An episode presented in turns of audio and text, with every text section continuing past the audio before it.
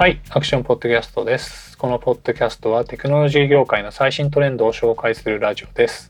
元理事で編集者で起業家の吉田と280万会員の写真を扱うベンチャーの事業統括者平田が話し合います。ネタはニュースサイトアクションゾーンからのものです。今日のテーマは EV。えー、こう EV で中国がまあちょっとうまくやってるんじゃないかという話をしようかなと思います。平田さんよろしくです。はいよろしくお願いします。えーとまあ中国がって話ですけどまずイギリスから話します。はいえーそのイギリスがちょボリス・ジョンソンが今週かな、あえー、うか来週あの、まあ、環境政策を発表するんですけど、まあ、リークみたいなのが出ていて、えー、とそのガソリンとガソリン車とディーゼル車を10年以内に新車販売を禁止すると。うん計画していてでその禁止を前倒し5年前倒しにするということですね。うん。うん、なんでまあかなり早い つまりまあつまりその電気自動車しこれからこれから足されていく車は電気自動車にしろというような、まあ、政策を考えてみたいですと。はい。でまあはいそのヨーロッパの方がその温室効果ガスの話は、あのやる気があるじゃないですか。はい。でトランプがそれをまあ離脱したといううん。えーなんだっけまあ議定書から離脱したんですけど、まあ、そういうところがあって、でまあそうですねノルウェーとかだったら2025年に100%の車を電気自動車かプラグインハイブリッドはい。ですと。でオランダも同じですね。えーがうん。同じ2025年までにガソリン車とディーゼル車の販売を全面禁止、うん。えードイツは2030年までに内燃機関ですね、まあ、エンジンスを禁止する計画で、まあ、フランスとイギリスは2040年にガソリン車とディーゼル車の販売を終了うん。と言っていますと。おそらくここら辺も、ね、今回のイギリスの動きにあごめんなさい。イギリスはフランスですね今の話は、うん。はい。イギリスは前倒されたんではい。おそらくフランスも前倒されるかなと思いますそのだいぶ早いですよね、リリース。どうしたんだろ はいねまあその、イギリスは多分そんなに自動車産業を持ってないってのもでかいんだと思うんですけど、う。はい。えーね、この前ホンダの工場が向こうにあって撤退するってことで、ホンダドントゴーみたいなうん。あの労働者の人たちが言ってたんですけど はい。まあその EU 離脱で関税的な妙味がなくなったんで、イギリスから離脱みたいな感じで多分まあ自動車産業がないないうん。なのでフランスはあのちょっとなんですか、まあ、それこそあの、まあ、日産ルノーですねはい。はいこの前ちょっと政治的なごたごたがあったと思うんですけどまあそはいこは惚れないといて、はい。とかまうんああとはシトロエンとか、えーなんかそういう車あるんですねはい。でフランスはその労働組合が強くてうん。つまり工場で働いてる人たちを辞めさせるわけにいかなくてまあこの、うん。エンジン車からそうねモーター駆動の電気自動車に変えるってことはかなりの、えー労働者のまあ解雇というかね、まあ、職場がなくなることを意味するので、うんまあ確かにこう遅いんだと思うんですね。うん。まあ、ただそのドイツはもっとよりそういう状態なんだけど2030年と確かに。言ってるので、まあ、やっぱ早くなっていくよねと。もう避けらうれない。ん。って感じです。フォルクスワーゲンとかはその、まあ、トヨタと同じくらい EV にベットし始めていて、はい。えー、とちょっと前の回で話したあのスパックの回で話した、い、ろん。な EV 企業がスパック上場してるというところの、まあ、まあ株主やってるのが、えー VW だったりします。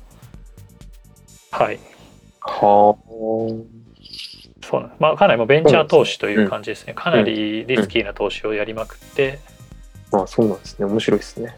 もう一個でも実ればという感じですね。えーへえ。そう、フォルクスワーゲンはその中国が成功したので、たしうん。まあ、その、うーんと、まあ、トヨタと世界最大、えー最多のうん。販売台数をまあ常に競い合うような立場にいるんですけど、まあ、この両社とも、まあ、こっち、えーはい、まあ、電 EV にシフトしてきてるっぽいとうん。いう感じです。でですね、でまあ、2019年の電気自動車の販売台数は世界で210万台で、はいでガソリン車の23%だったと思います。まあ本当に小さい一かけらなんですけど、で以前も話したと思うんですけど電気自動車と,、えー、とバッテリーの会社の時価総額をまとめると、うん。ガソリン車のメーカーの5分の3までもういってると。だからそう台数自体は2%うん。うん。時価総額は5分の3だから60% というなんかとんでもないいびつな構造なんですけど、はい。まあはい。その個人投資家がすごいとか機関投資家ファミリーオフィスっていうあの大富豪の資産運用会社とかが、まあ、積極的にと、えーお金を入れているジャンルだということですね。でここでもう一つ忘れちゃいけないアクターが中国ではい。中国はそのお国で規制とかうん。もかなりその電気自動車に向かうように設定し始めたし、そうですね。優遇されてますよね、株ことを。うん、もうあからさまに補助金を出してるし、うん あのその2をだあまあちょっとちょっとさ話が先のところを話しちゃったけど、まはいあ、。あのいくつかの自動車メーカーはねもう赤字電気 EV メーカーは赤字出しまくりで死ぬかってところだったけど、その自治体、じえー地方自治体からお金をもらうことによってはい。あのまあ死ななかったとか そういうことがあるので、まあ国を挙げてやっているという感じですね。うん。でスパックの回で話した通りそのこの何ですかねクリーンテックみたいなものは短期的に経済性が担保できないので、うん。何らかのまあなんですかね、まあ、例えばすごい改造されたカジノがあるとか、はい。まあ、そういうマーケットデザインが必要じゃないかという話をしたんですけど、うん。まあ、もう一つやり方としてはこうもう国が金を使いまくるという補助金をつけて、うん。まあ、補助輪を無理やりつけるという方式で、うん。まあ、中国らしいかなと。はい思いました。うんでこの結局 EV, EV 言ってますが実は重要なのはバッテリーだっていうのは、まあもうなんかうんまあ業界の人にとっては当たり前らしいです。このはい。どちらかっていうとねインターネット業界から来た私にはあそうなんですね、ということで驚きがあったんですけど、うんなるほど。はい、まあただ考えてみるとそうそうでそので EV のデメリットは全てバッテリーに集中してると。まあうん。値段の忘れちゃいました3分の1くらいが EV、えー、バッテリー電値段も池ですね。そうですし、やっぱね、積んでる積載で自重が重くなるってことは燃費もね、多少は影響あると思いますし。うん、そうですね。まあ、あとはその距離ですね。えーいその運転できる距離っていうのもあからさまに充電できる、うん。えー電気量だし、うんその充電の時間も重要ですよね。そうです一ね。晩充電してても充電できないならもう使えないですよね。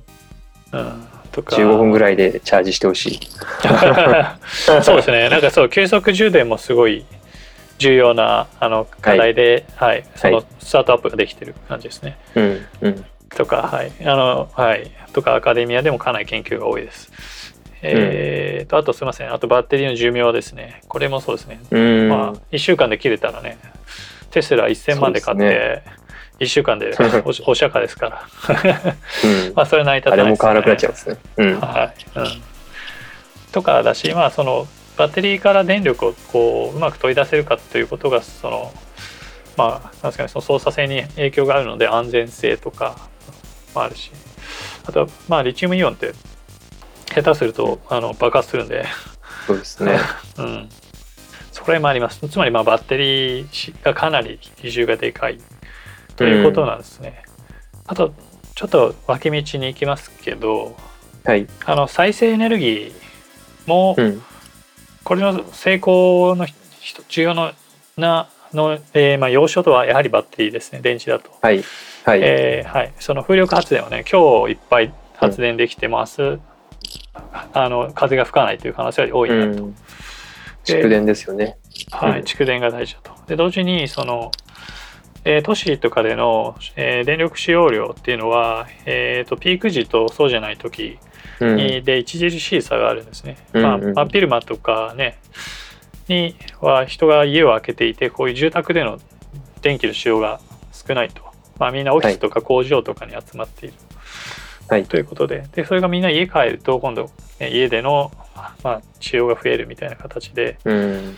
あのなんかそうですね波打ってるやつが公開されてるんですけどとんでもないそのはい、あの平井さん音楽やってると思うんですけどすごいめちゃくちゃな波形になってると、うん。うん、なのでこのここに調節するためにやはり蓄電ができ、えーまあ、エネルギーの貯蔵ができないときついといううん。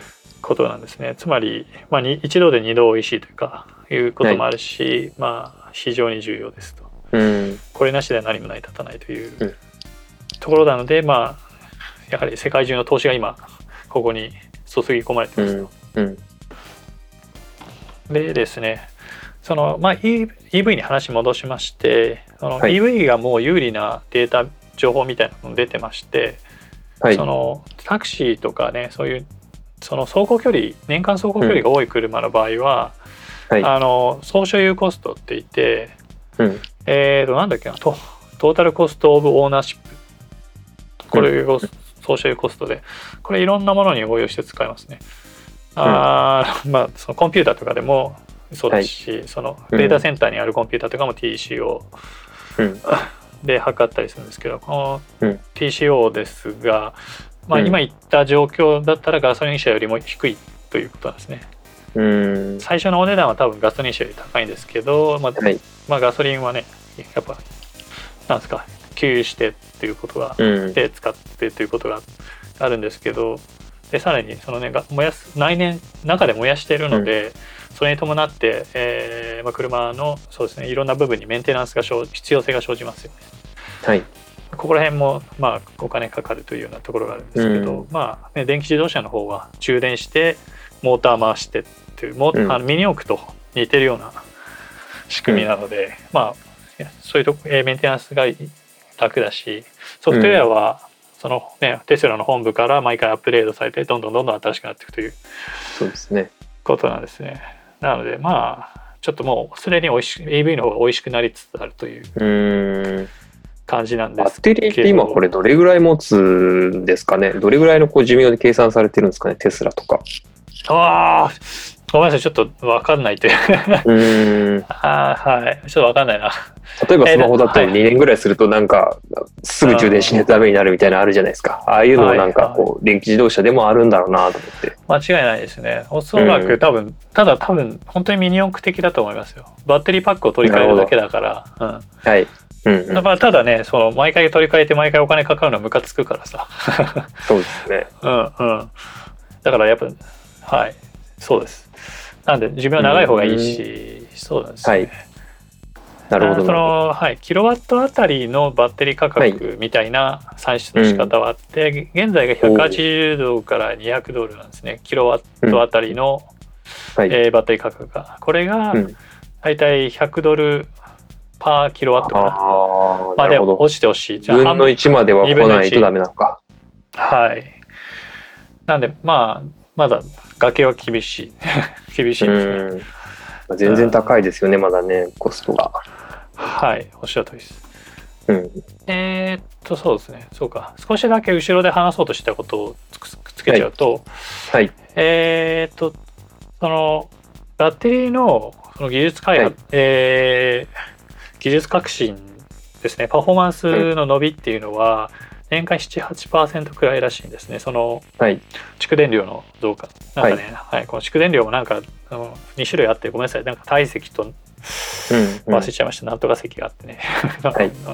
まあここは単純化してちょまあ貯蔵量ですね、はい。っていうのはまあ年間78%くらいのペースでしか増えてないっぽいですね、でもそんなに伸びてるんですね。う。うん。ん、伸びてるんだけど今つまり、えー、と2倍のパ、えーうん。なんですかねまあコストパフォーマンスが必要だという時はなんで、年率78%だと多分かなりかかりますねうん。ちょっとごめんなさい。その指数関数の計算難しいんで出ないですけど、まあ、かそう10年くらい。グロスでこう、需要が増えていくことによって、グロスでこう安くなっていく部分も、まあ加味すると、もうちょっと早くこう、なんだろう、コストが下がったりしないのかなっていう。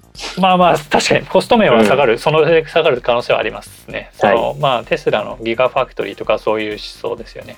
そうですそのね。どでかい工場を作って一気にし、はいやってやろうっていう感じですけど。テスラも確か100倍ぐらい今の工場必要だみたいなこと言ってませんでしたっけ？うん、そうなんですよね。そうなんですけどね。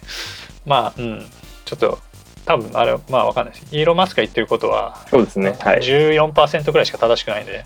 ただまあねその14やっぱりはい。いろんな人をその気にさせるっていうのはやっぱ大事なことだし、うんうん。実際その気に、はい。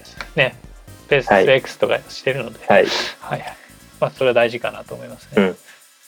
はい、はい。でそうですね。あごめんなさい。じゃあちょっと続けて、はい。電気自動車の充電によって電力需要自体は増えちゃいそうなんですね。まあ当たり前ですけど。うん。それを2 30 20から38%増加するっていうのが IEA の試算だったかな、うん、思って。結構上がりますね。うんうん。そうなんです。増えちゃうんですよね。まあ、うんただもちろんこれガソリンをねそのまま燃やすか、ガス、うん。な何らかの再利用エネルギーで、はい。えー太陽光発電で得た電気で車を動かすかというような違いがあるので、まあ実はこれ単純な比較にはならないですけれども、なるほど。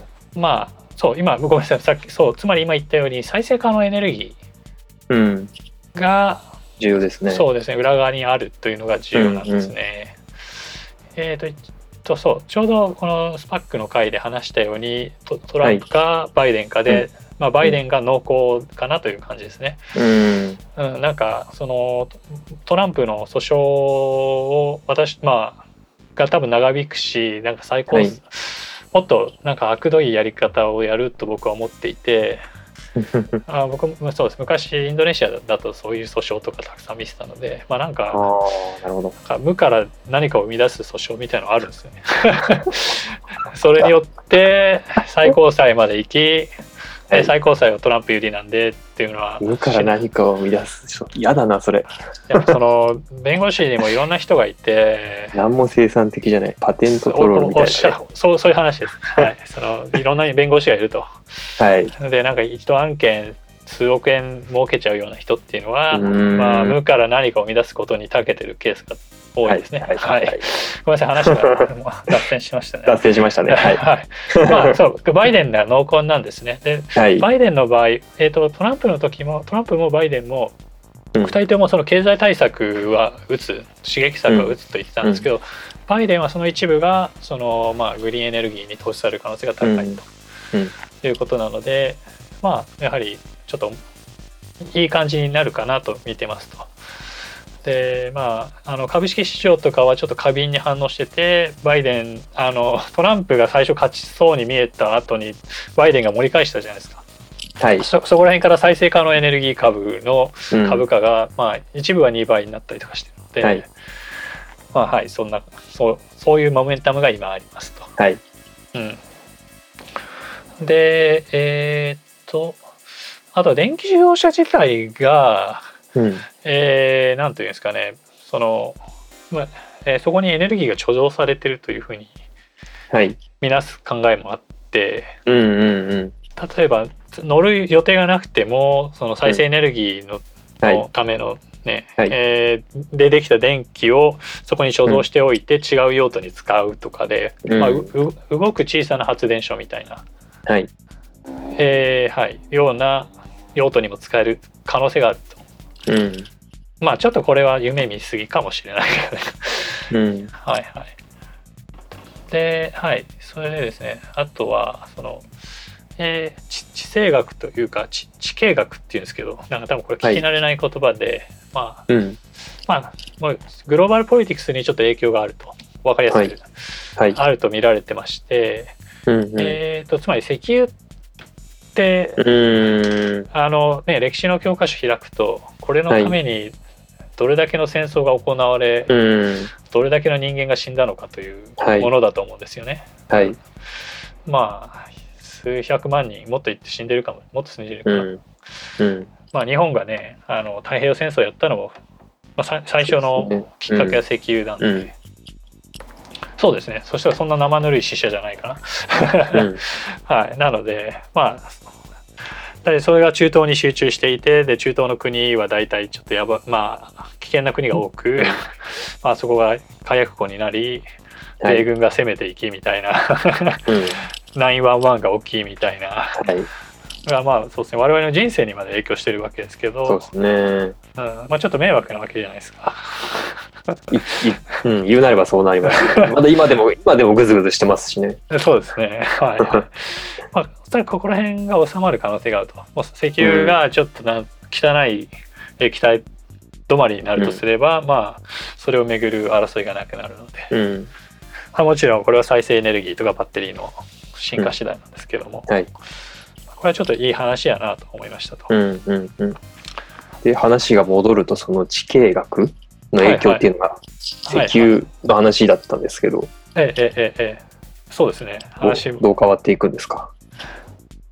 ああこ今後そうですか。はい、そうです。電池が絡んでくるときに、そのうんうん。物質的なものとかで、どこが有利とかあるのかなと思って。まあ、一応そうですね。えっ、とニッケル、えーリチウムうん。かな。あとはまあ多分鉛はまあまあ取れちゃうからあれだからニッケルとリチウムなんですけどうーん。うーんそうですね多分ちょっとわちょっと生半可な知識で話すけどニッケルとリチウムは両方ともちょっとはい希希少な金属で、うんうんそれこそ私が住んでたインドネシアはニッケルとかすごい取れたはずですね。はい。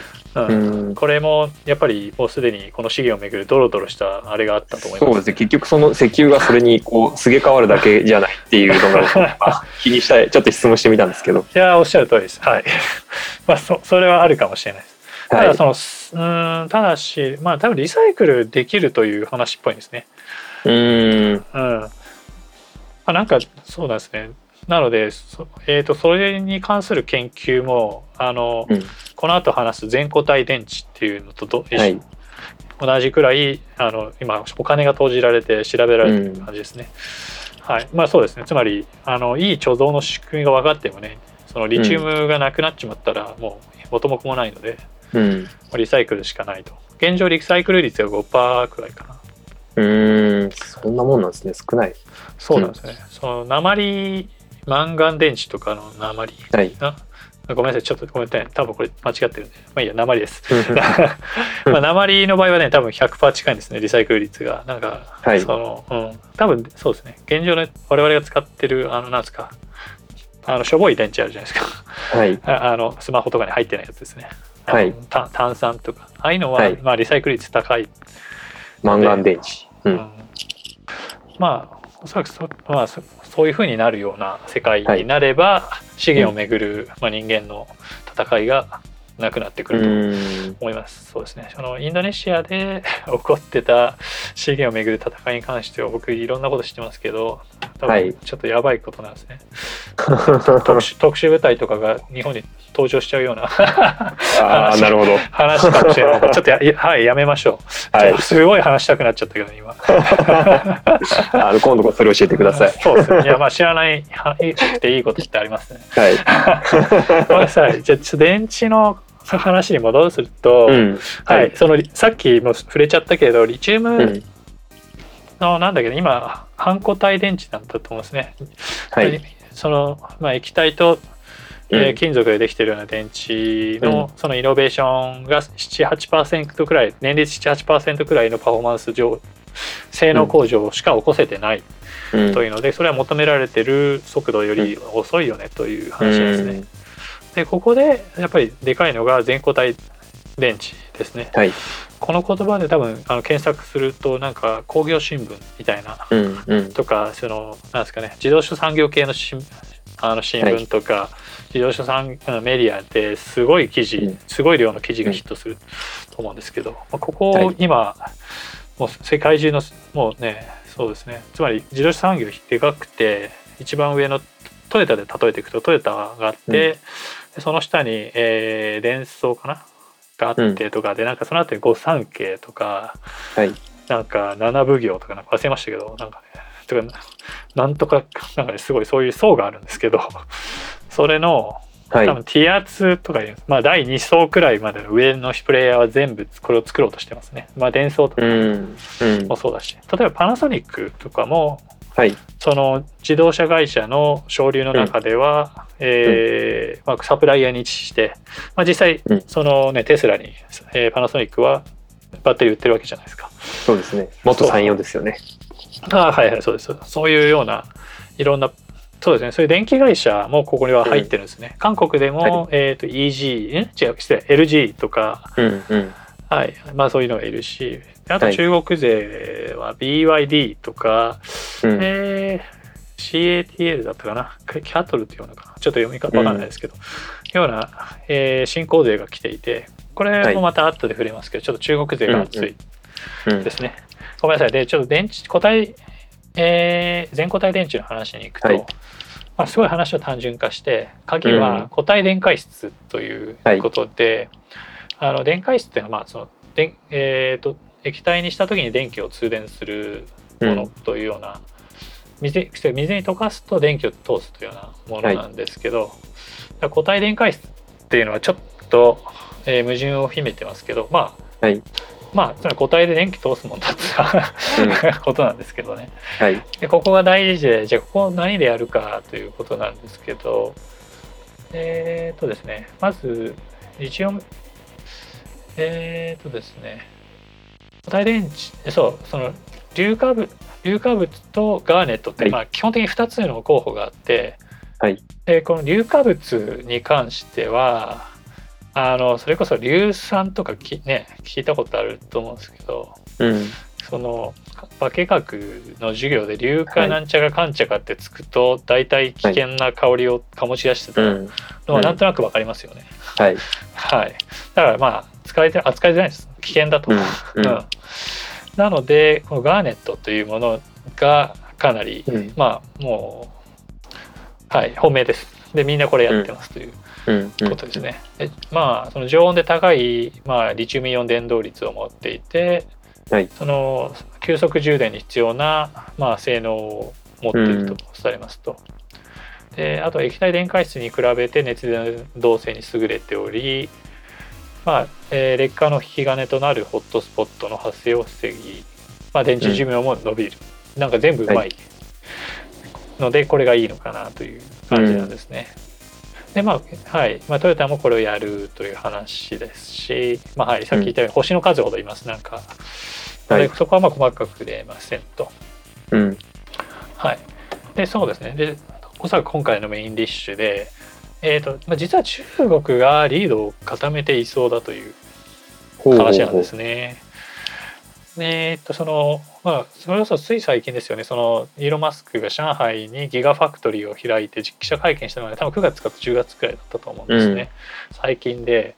つまり、えーさっき言ったようにあの政府の潤沢な支援とかによってもうまあ、ある種規制がそっち側を向いてるということもあって電気自動車を買うことが中国では非常に合理化されてるうん。アメリカではちょっと金持ちの道楽感が否めないですけど、うんうん中国ではもうちょっと低い値段レンジの EV も出てきていてまあまあ売れてるんですね。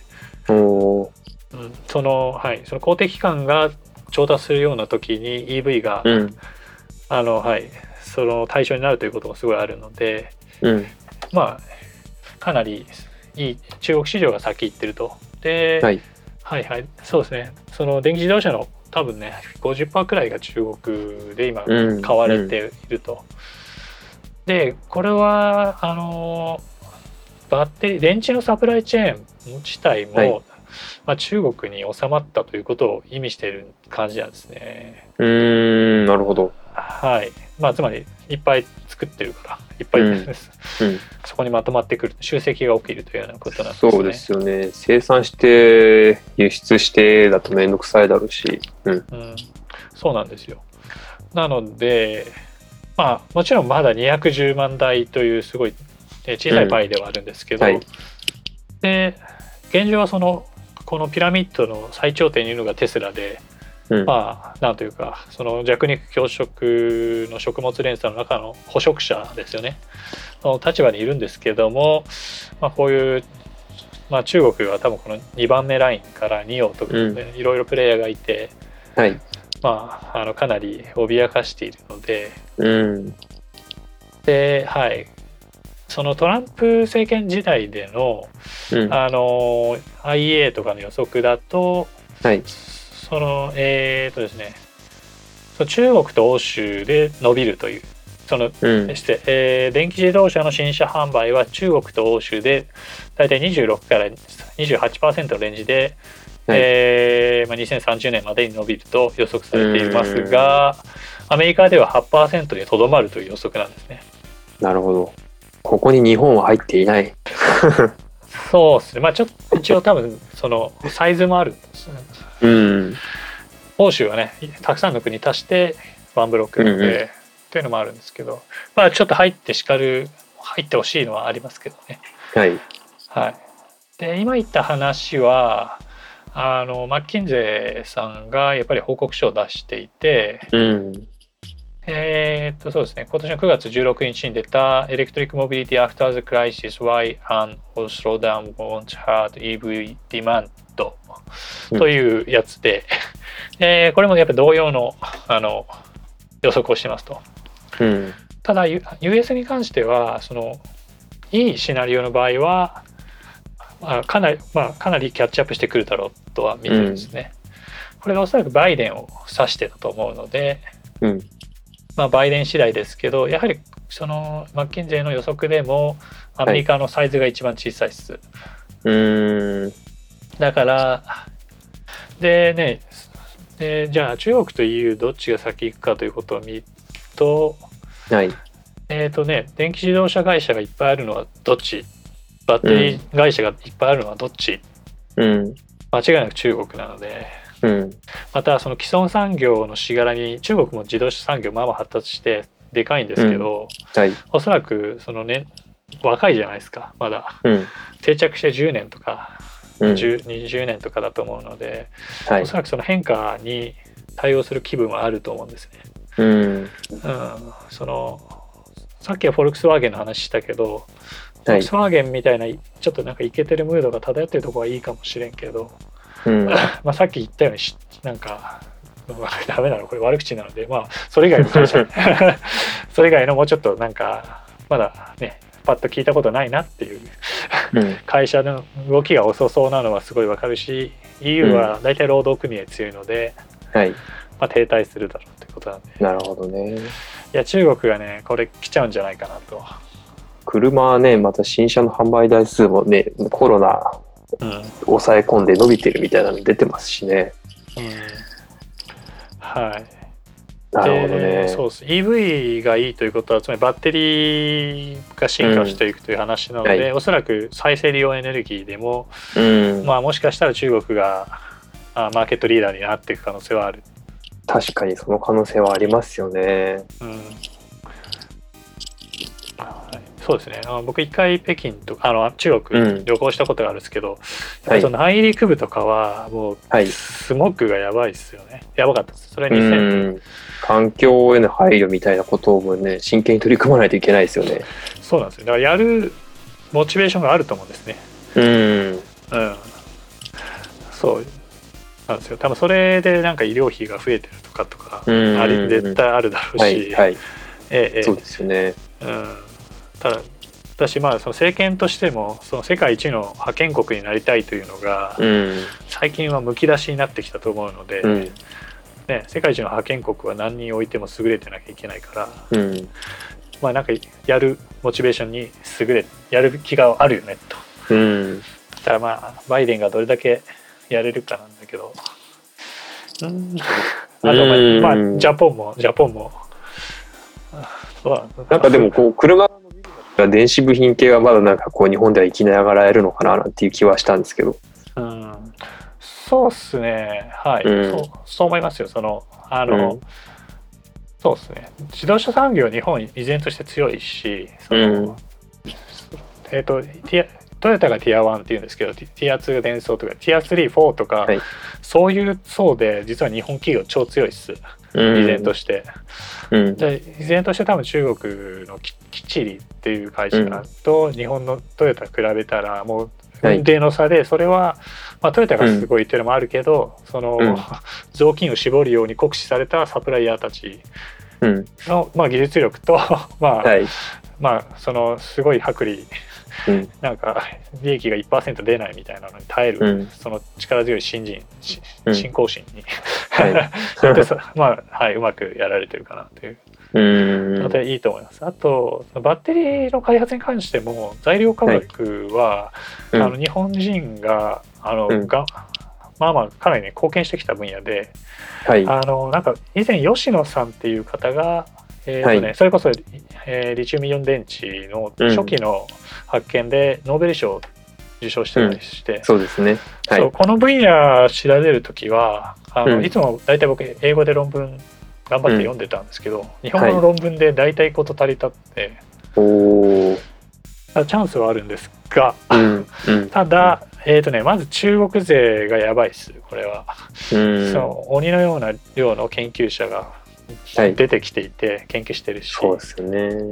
うん。そうそのに日本の強みはしらみつぶしというかなんかうん泥臭くうん一個一個いろんな材料科学のその材料を調べていくんですね。はいなん。か色無数もう無うん。超超無数の組み合わせがある中の一個一個調べたら見つけちゃったよみたいなの全が固体電池かなんかのねドキュメンタリーをね、僕も NHK で見たんですよね。その時もそんな感じでした。そうですよね。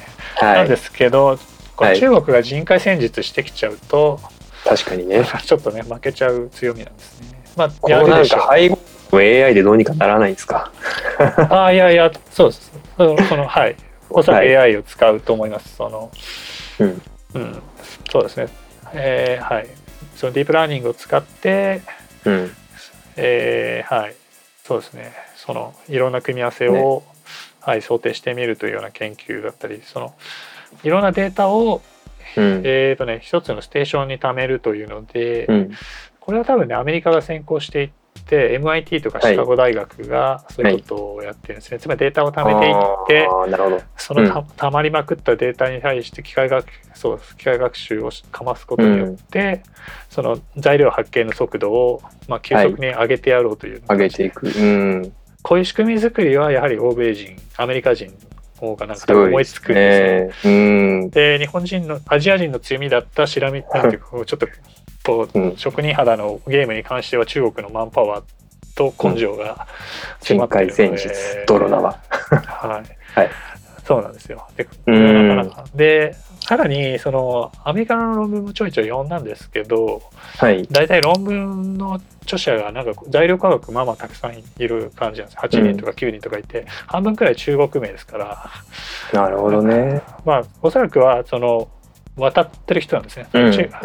渡ってたり2世だったりするんだけど、うん。そうなんですねなので、まあ、彼らは多分ねその中国に帰る気はないんですけど、うん。まあ、その層として、まあ、中中チャイニーズが相当強いんです、ここは。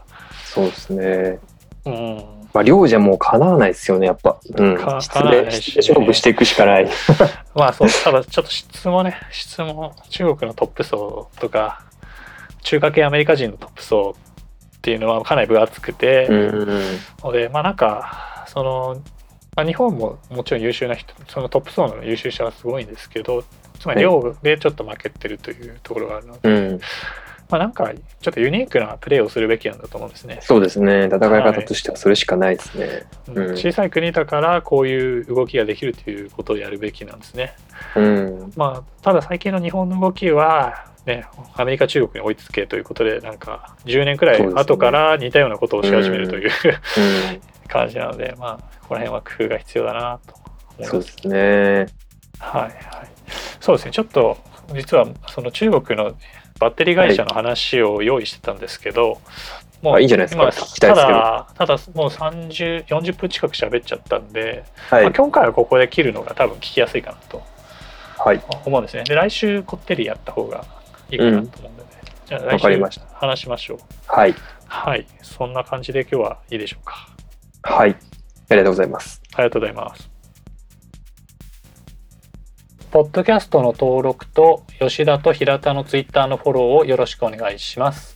えーこのポッドキャストの他にアクションはニュースサイトとニュースレターを運営しています。ニュースレターは毎週金曜日ニュースのまとめと、えー特集の2つを出しているのでよろしくお願いします。